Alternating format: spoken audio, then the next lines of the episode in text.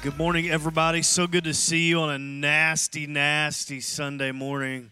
Uh, to be so rainy, you guys do um, look amazing. Um, welcome to our, our church. If you're new to us uh, this morning, let me bring you up to speed. We've been in a series on family for the past couple of weeks, and we're going to continue that this morning. We talked week one, just kind of some foundational things about being married. Just um, uh, stay uh, to fall in love requires a pulse, and to stay in love requires a plan and uh, we kind of moved on from that. And then last week we talked to our single people and uh, kind of just built a message around um, what it is to be single and what God has to say about that particular season.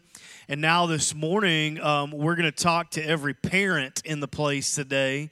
And so um, we're glad about that. Man, we got a, a ton of, of different um, types of families in, in the place. How many of you here today, you, you are single parents? Anybody here? Yeah, we, we honor you this morning. Can we put our hands together for all of our single moms and dads?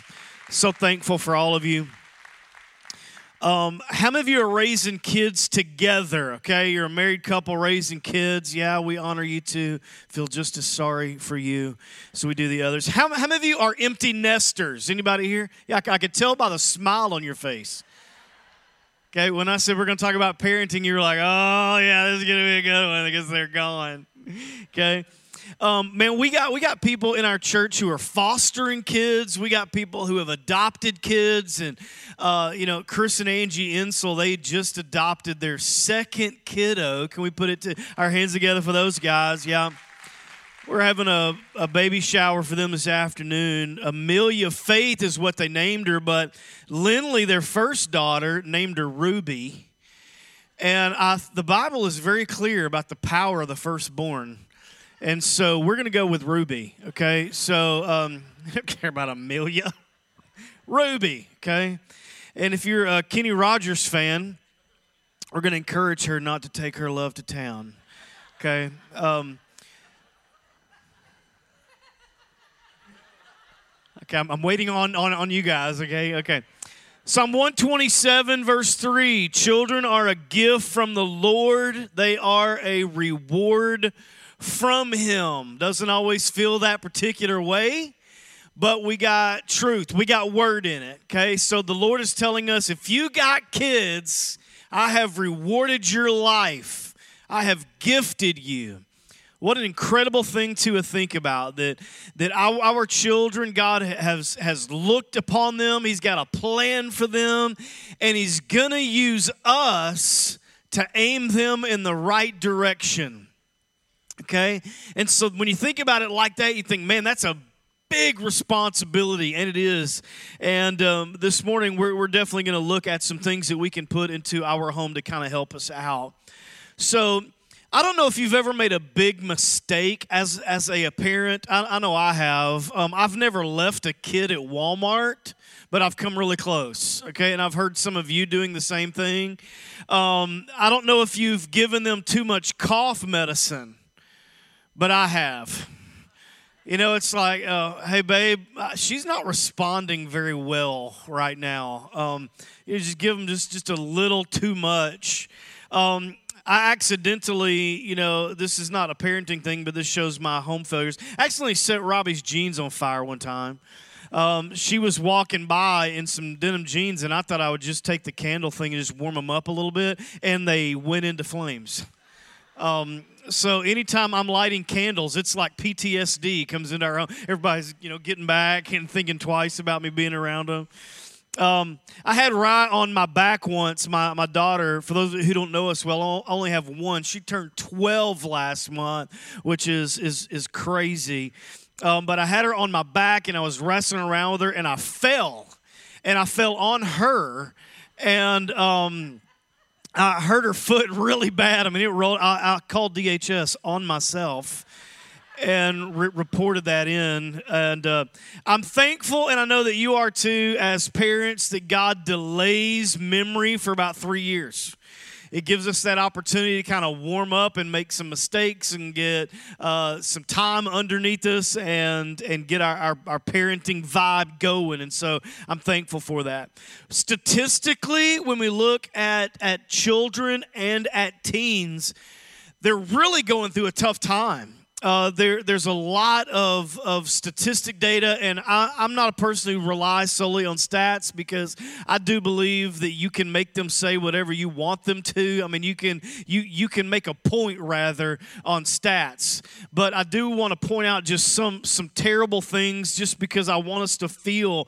Um, the importance of parenting in this place today, but uh, one out of three teens has had alcohol in the past 30 days.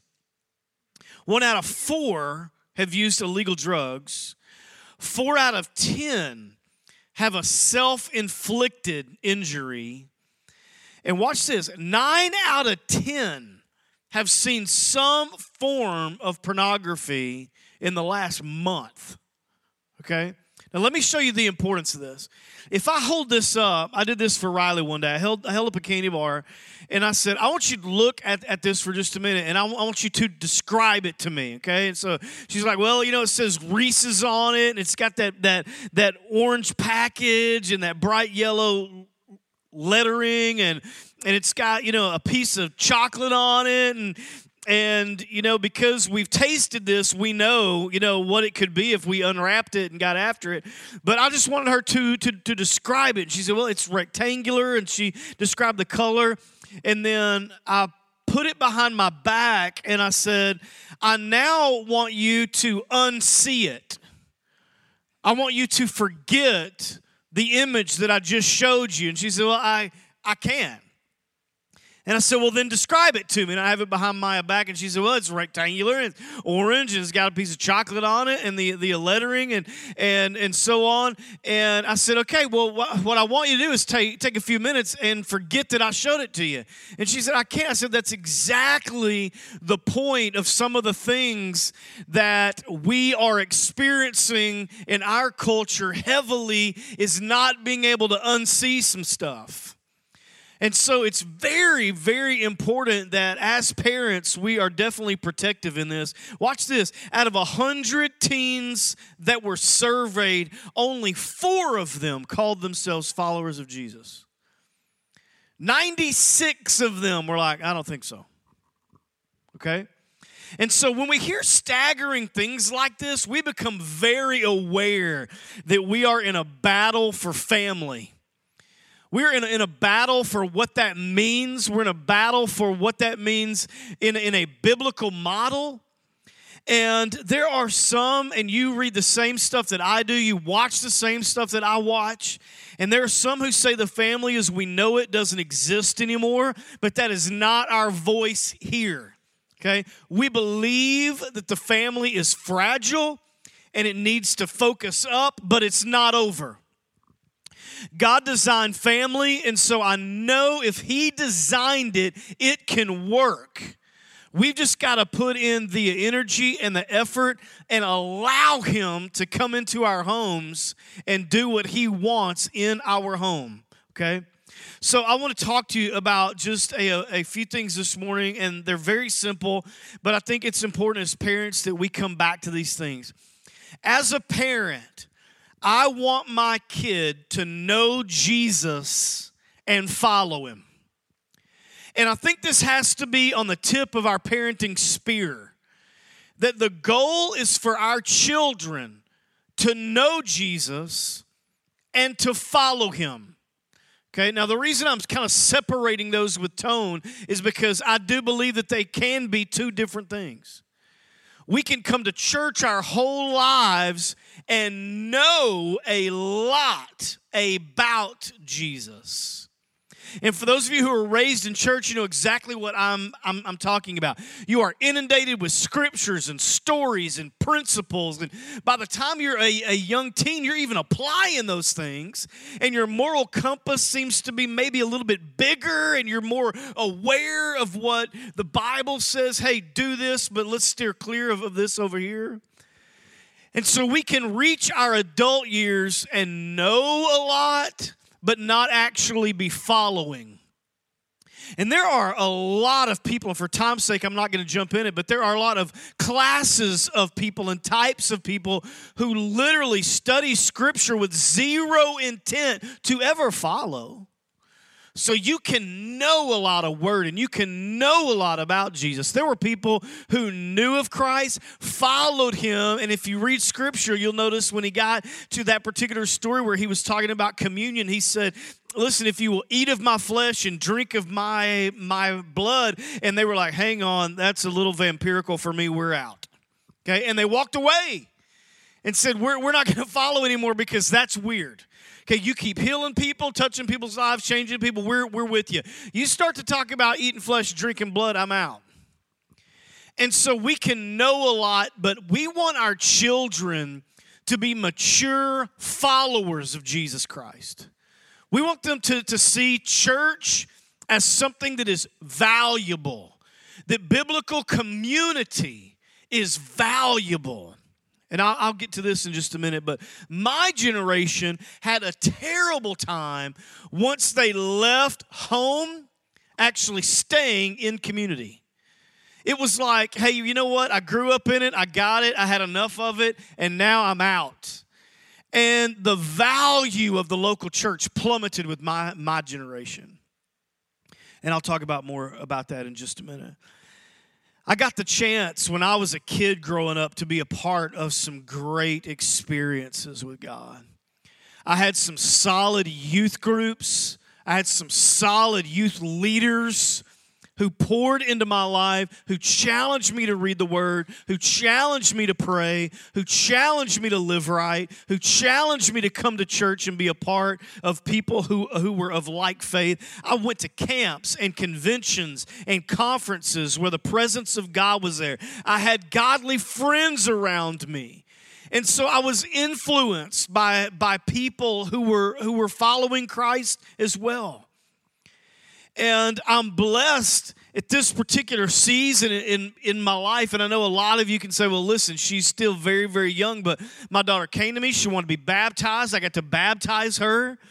And that experience for me is great. And that's why here we let any dad who wants to baptize their kid to do it because it's an, an amazing experience to baptize your child and see them go public with their faith.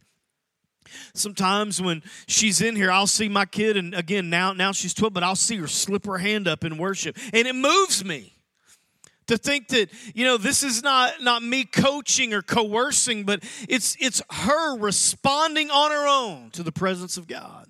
And it moves me. I want my kid to know, and I'm using our language from our, our kid life and little life areas, but I wanted to know that making Jesus the boss of her life is only the start of it that it's not the end. It's her putting her feet into the blocks and she's about to run a great race that is set before her. I want my girl to grow up and be classy. I don't want her to be a Southern Belle. I don't want her to be real sweet and naive, but I love him, Daddy. I don't want none of that. That's when morons start showing up at your door. Hey, come on, dads. Can I get an amen? Okay. I don't want that Southern Belle junk. Okay. I'll take classy, but don't give me that naive stuff. We got to help our kids raise the standard. And how do we do that? Well, let me take you to, to some word. Let's go to Old Testament today, Deuteronomy chapter 4, verse 9. I'm going to read from the NLT, so uh, I doubt you have that in your hand, but I'm going to show it to you. It says this But watch out be careful to never forget what you yourself have seen. Do not let these memories escape from your mind as long as you live. And then he goes on and says, and be sure to pass them on to your children and your grandchildren in other words, he's saying this I want you to take the stories that God has done for you personally, and I want you to tell them. I want you to tell your kids and your grandkids of the goodness of God. And I want you to tell them that he loves them and he's for them and he's and he's on their their team and he's got a plan for them. I need you to be a voice of reason for them spiritually. We must pass down what we believe. And listen, this may get really, don't, don't be hypersensitive when I say this. At some point, as parents, we have to stop saying that, that the school did this or that. The school system, if it was if it was better, if public school did this or public school did that, or man, if we could afford to put them into private school, or if I if one of us could homeschool or whatever, we're blaming it on the educational systems around us, or we blame it on politics. If the president this, and if if that particular governing body would do that and we blame it on on on on that at some point we have to own it and take responsibility for our family and the culture of our house. For how our home feels and operates and is structured and the tensions that stay there. We have to be responsible for it and own it. I can't even put that responsibility on our church. And I, have told you this many times, but I think it, it bears re- repeating. But when I first went, went to seminary, the model was this if we'll have a strong church, then, then we can, can make strong families. So all the weight was on the pastor and the pastor team and what the church was doing and could do or couldn't do and the, the different hurdles and, and restrictions and so on. And that's why church became no fun at all. Everybody was under so much weight spiritually. But you, you never find that. What, what you find is that when you have strong families, you have an amazing church.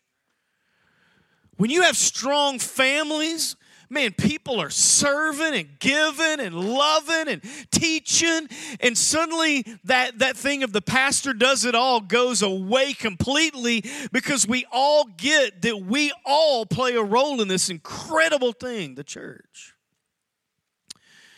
So it's important that our families are healthy. And you show me a sick church, and I'll show you a bunch of sick families. Because it's it's a reflection of what we have going on at home. Listen, let's go back to Deuteronomy chapter 6 verse 4. I'm going to read three verses here. He says, "Listen, O Israel, the Lord is our God, the Lord alone." In verse 5, and you must love the Lord your God with all your heart, your soul, your strength. Verse 6, and you must commit yourselves wholeheartedly to these commands that I'm giving you today. In verse 7, he says, repeat them again and again to your children. He says, talk about them when you're at home, when you're on the road, when you're going to bed, when you're getting up and he says this tie them to your hands and wear them on your forehead as reminders. Write them on the doorpost of your house and on, on your, your gates. When he says in verse 8, tie them to your hands and wear them on your forehead, the original readers of this, the original audience, did just that. Some of the Jewish teachers built a little box and they rolled up scripture and they wore it across their forehead using a leather strap. And they would wear it throughout the day to make sure that scripture was written on their forehead. I don't recommend that now. It may deter you from winning your friends over the gospel of Jesus. However, what this is saying, to break it down, let me tell you what, what this means. Okay? First, he says this. He's, where does the word have to be? Verse 6 in your heart. And then where? In their heart. You are transferring what's in your heart, what's in your spirit, over to your children. It's not a lackadaisical thing, it's, it's a core belief. I'm handing you something and I'm giving it to you. But let me translate that some, okay? Because we have to be careful. If you're a parent, Here's a disclaimer if you're a parent today and you're on the fence with your relationship with Christ, you cannot expect your children to be people of faith because they are following and modeling you. As a church, we will come alongside it. We will promote you. We will support you. We want to get better and better at it because we do believe in family. But the bottom line is your children will follow you. Then he says two things and he gives us some great imagery for it. He says, I want you to tie it to your hands and put it on, on your head. Now, listen, what's in our head? Knowledge, wisdom. And what's in our hands? Action. He's saying this is what happens when you give that over to your children. You're handing them wisdom and you're giving them something to do in life. You're giving them purpose when you pass on what God has given you. The second big thing is this I want my kid to have fun in my house. All right? I know you do too. In our home, we have danced around our house from anything from John Mayer to jump around by House of Pain. We're very sarcastic to each other. Sometimes we scare each other. Sometimes we light each other's jeans on fire. It's how we, we bond at our house. We take trips together. Bottom line is this we, we can't buy fun, we have to create it. We can buy experiences, but the fun factory is from us. We've got to create it, we've got to generate it. The truth is, my kid does not care if I'm successful. She doesn't care. She doesn't care what I make, what I invest, what I drive, where we live. She just wants to know that I'm her dad above anything else. That's really the bottom line. And I think that we need to bring fun also into the house of, of God. When I grew up, church was not fun. And I'm going to go out on a, on, a, on a limb here. How many of you have ever been to church and it was not fun? Raise your hand. Okay, the rest of you are lying. Okay? And we're going to have what's called an altar call in a minute. I've been to many, many churches, spent many, many years in non fun environments, and church was so heavy and weighty and serious. And I know I'm not trying to disrespect that because eternity is serious and life with Christ is serious, but there's a balance to it. And I've told y'all this, but in, in my children's church, we started this. Every single Sunday in children's church was a feet on the floor, back on the seat, head up. Y'all better look at me when I'm talking to you. And they would take an old offering plate and pass it around. You had to spit your gum in it. It was like if any of you got candy right now, you get it out because that's fun, and we're not going to have fun in here. So spit your gum out. And by the end, you know, we had this big old wad of gum, and our teacher was like, mm, this is a shame. I cannot believe you guys brought gum into the house of the Lord. God is angry with you. And do you know that in the Old Testament, He opened the ground and swallowed people up? I wouldn't be surprised if He swallowed up some of y'all on the way home today. I'd get in the car, just anxiety. You know, 10 years old. We got any Xanax around here? I, I need.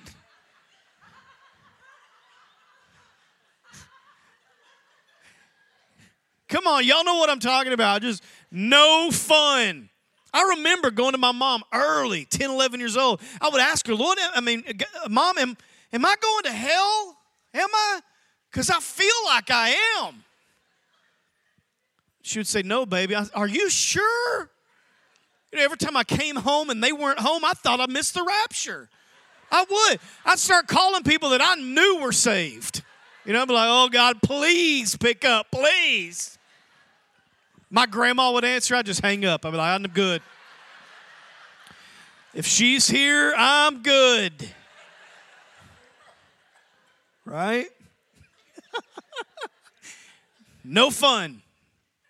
We're not going to have fun here. We're going to serve Jesus. Okay? And so when we talk about bringing fun into the house of God, it just it's good for us. It's good for us to know that the Lord loves us and he's given us joy, abundant joy. And if we aren't having fun following Jesus, we are telling our children that Christianity is too heavy and it's too serious and it's boring. And what they do when they get to adulthood or the ability to make a decision on their own, they choose another way. And so we have to pass on to them that following Jesus is an incredible thing, and you can chew all the gum you want doing it. Right?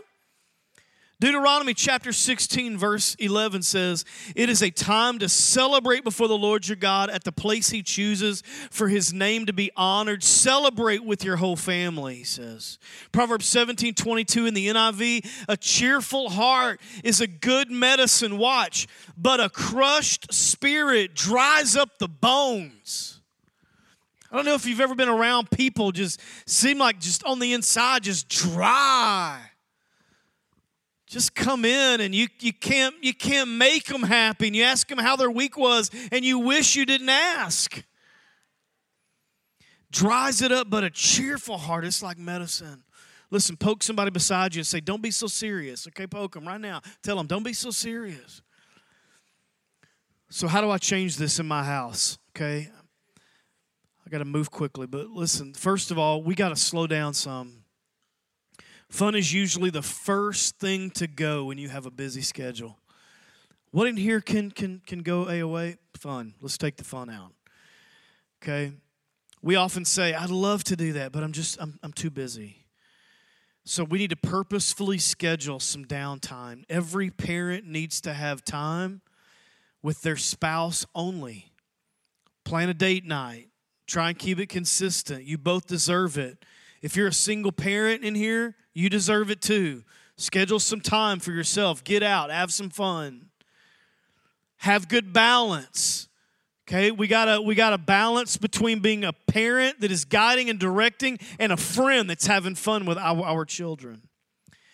I use this often and I'm gonna make a mess, but I'm gonna I'm gonna show you this again.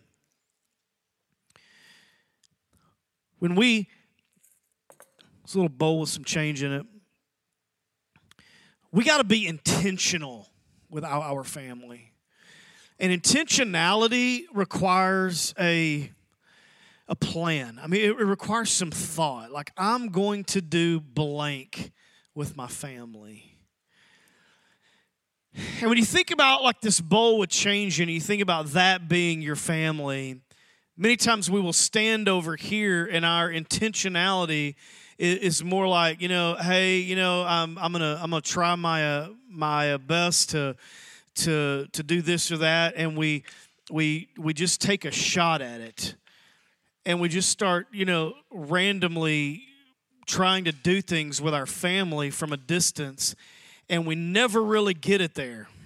Okay, and so what we have to do intentionality brings us close to where we take the investment in our family and we make sure that it lands. We make sure that they hear that they are loved. We make sure that they hear we are we are on their team. That if anything in their life ever that they ever need to talk about anything, we, we are there okay, and we start making investments in our family. Let, let me take a side note. Do you want to know why God hates divorce? I'm going to tell you why. Because of this right here.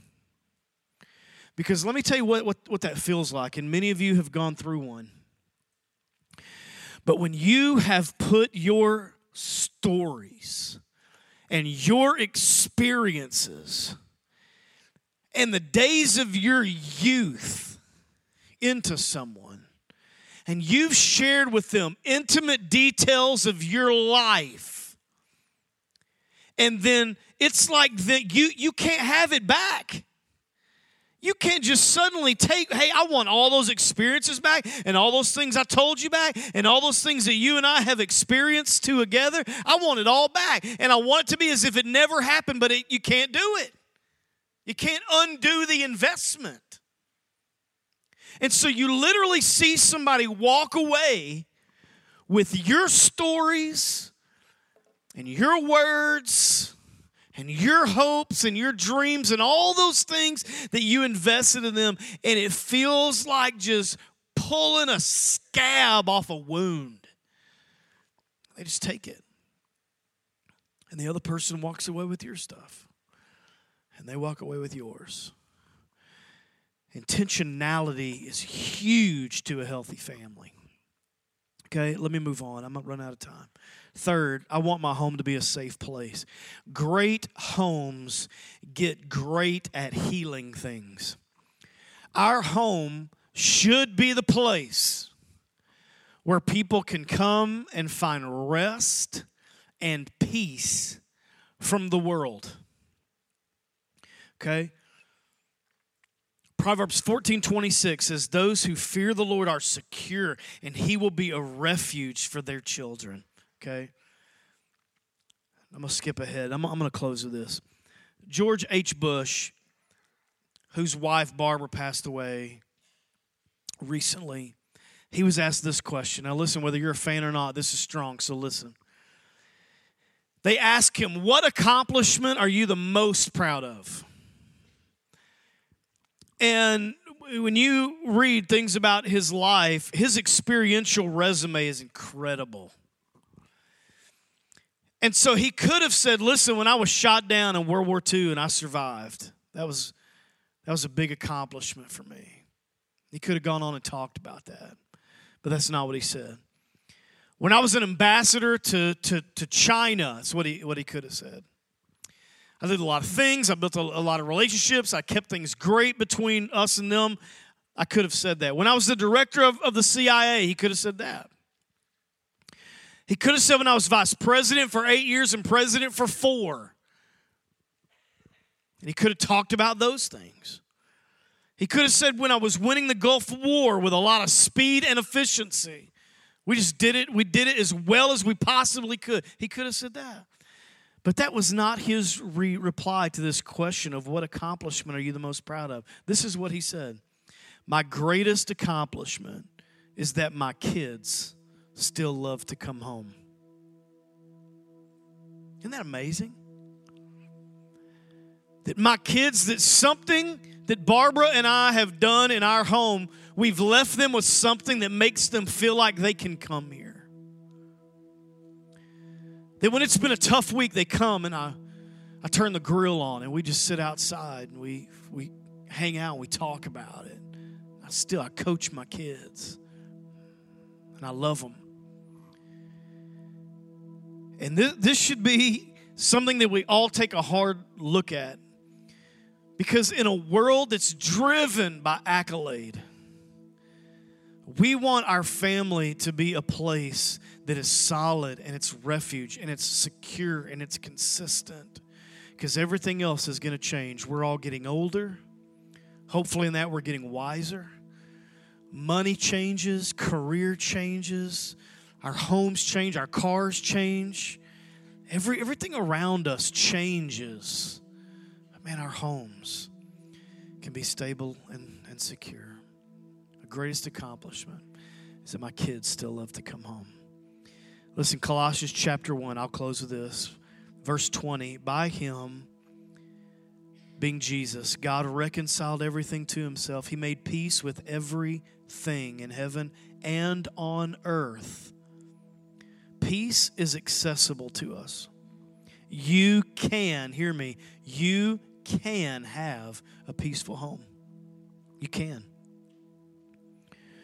But when it comes to that, I'm just giving you my opinion here.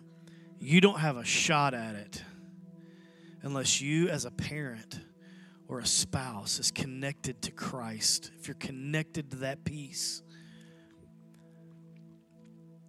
So that's my challenge to us today to be solid parents who are trying to anchor the peace of God to our homes, okay? Why don't you bow your heads with me this morning and we'll pray with you.